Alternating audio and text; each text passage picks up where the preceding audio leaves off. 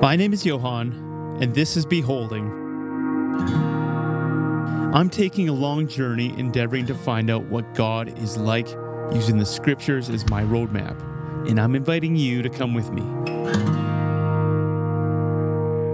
The podcast is our canvas, and the painting is an ever expanding portrait of Jesus. So let's pause take the time to behold Him together.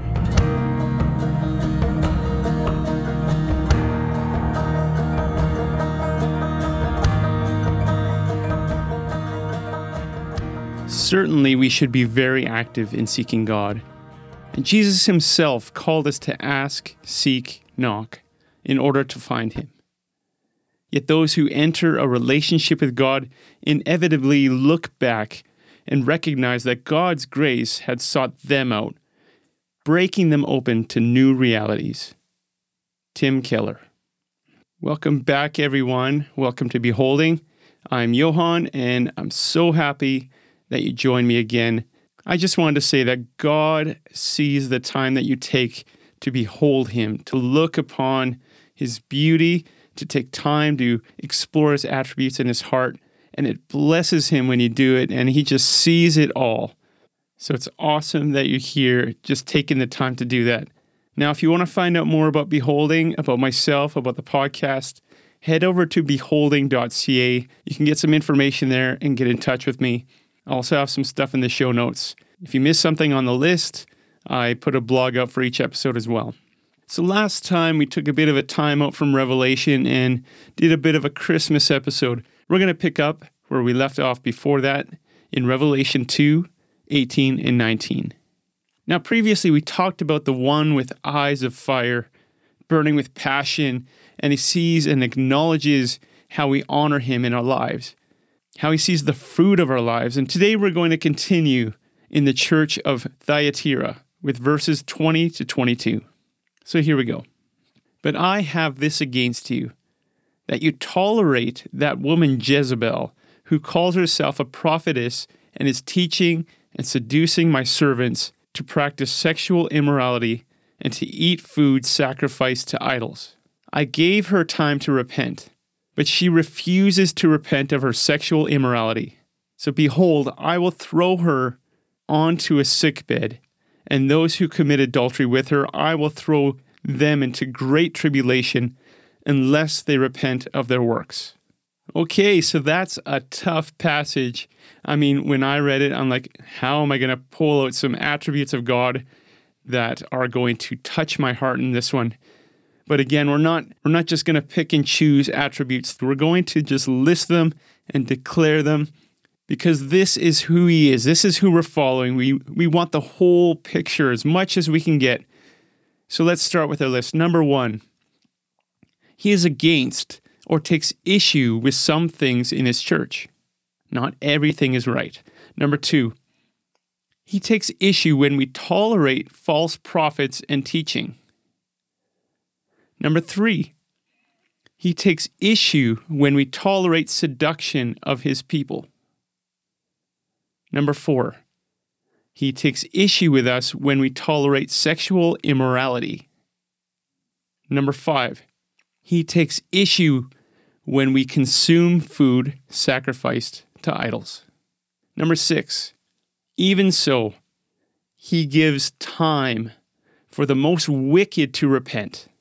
Number seven, he is patient with sinners for the sake of turning. Number eight, he will punish those that reject his abundant mercy and choose wickedness. Number nine, he will give tribulation to those who reject his abundant mercy and tolerate wickedness. Number 10, despite our wickedness, despite our tolerance of wickedness among us, he still calls us to repent, and he will relent from sending trouble if we would turn. Okay, so that's a list. Now, some of you are going to take offense to what is written here. I mean, society preaches tolerance, but he tells us not to tolerate wickedness among us. I'm not going to give you any message or sermon on this. I'm just going to leave it here bare for you to wrestle with him in this. Let Him give you insight into His heart. What is He feeling? What is He thinking? Why does He think that way? And of course, we're going to pray through this list as we do with every episode.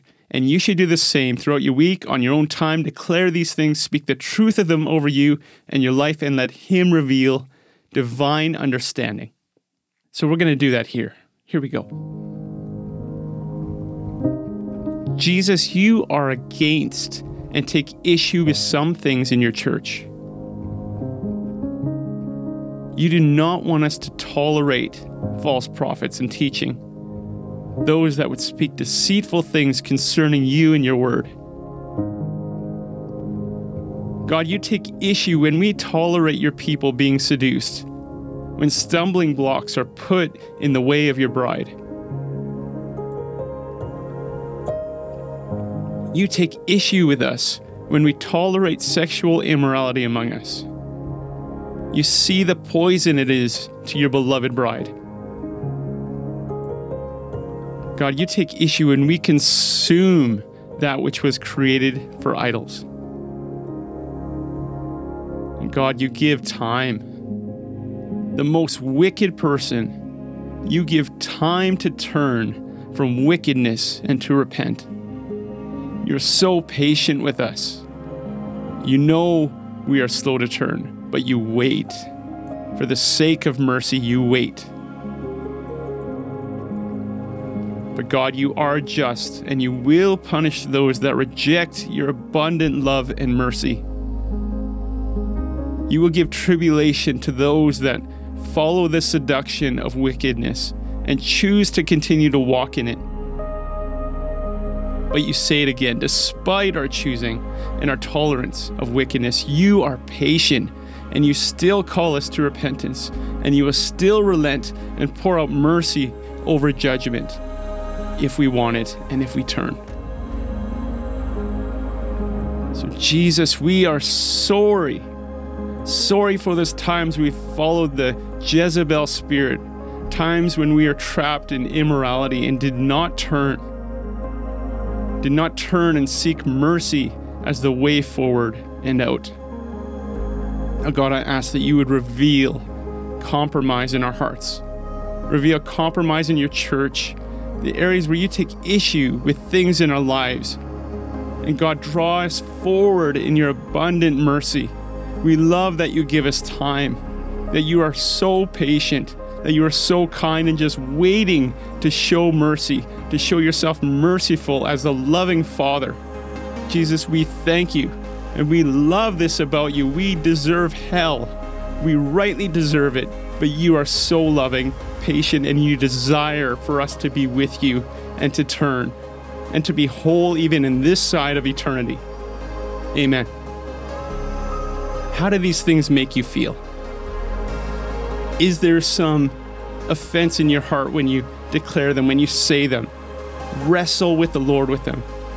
Declare them in your time and pray them out loud. Let the truths of what you've read here take root in your heart. And if there's something that I missed, reach out. I'd love to hear it because I want to add to my list as well. Thank you for taking this journey with me. We'll talk to you again soon. May God give to you the spirit of wisdom and revelation in the knowledge of Him.